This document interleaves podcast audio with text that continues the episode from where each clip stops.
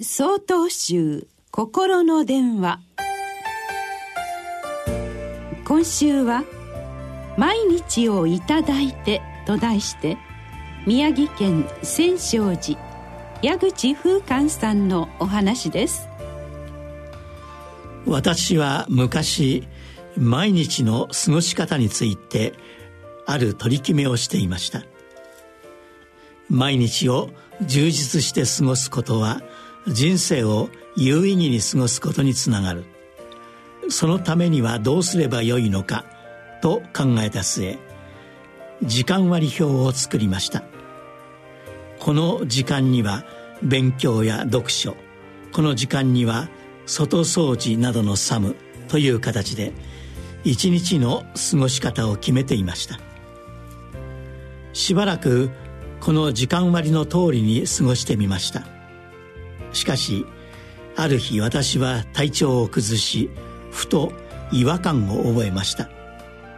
それは有意義な毎日を過ごしているはずがそうではなくなっていることに気がついたのです。なんだか調子が悪い日も時間割で決められたことを続けた結果体調を崩しさらには充実しているはずの私の心も実はちっとも満たされていないことに気がついたのです。何をしても満たされない。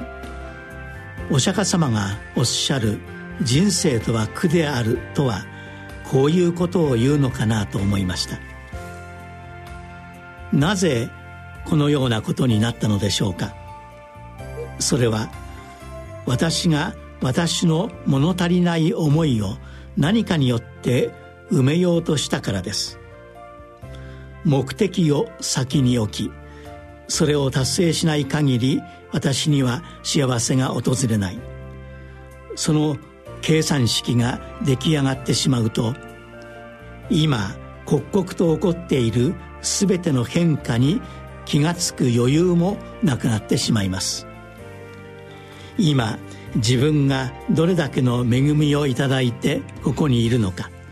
呼吸ができること毎日眠る場所があること目的を達成することを優先している限り今ここにある当たり前に対する感謝の気持ちもないでしょう。本当の幸せはスキルを積んで売るものではないのです。目的地に向かうことではないのです。今あるものに気づくことなのです。目的地に向かう足を止め今ある豊かさを見つめてみませんか？6月13日よりお話が変わります。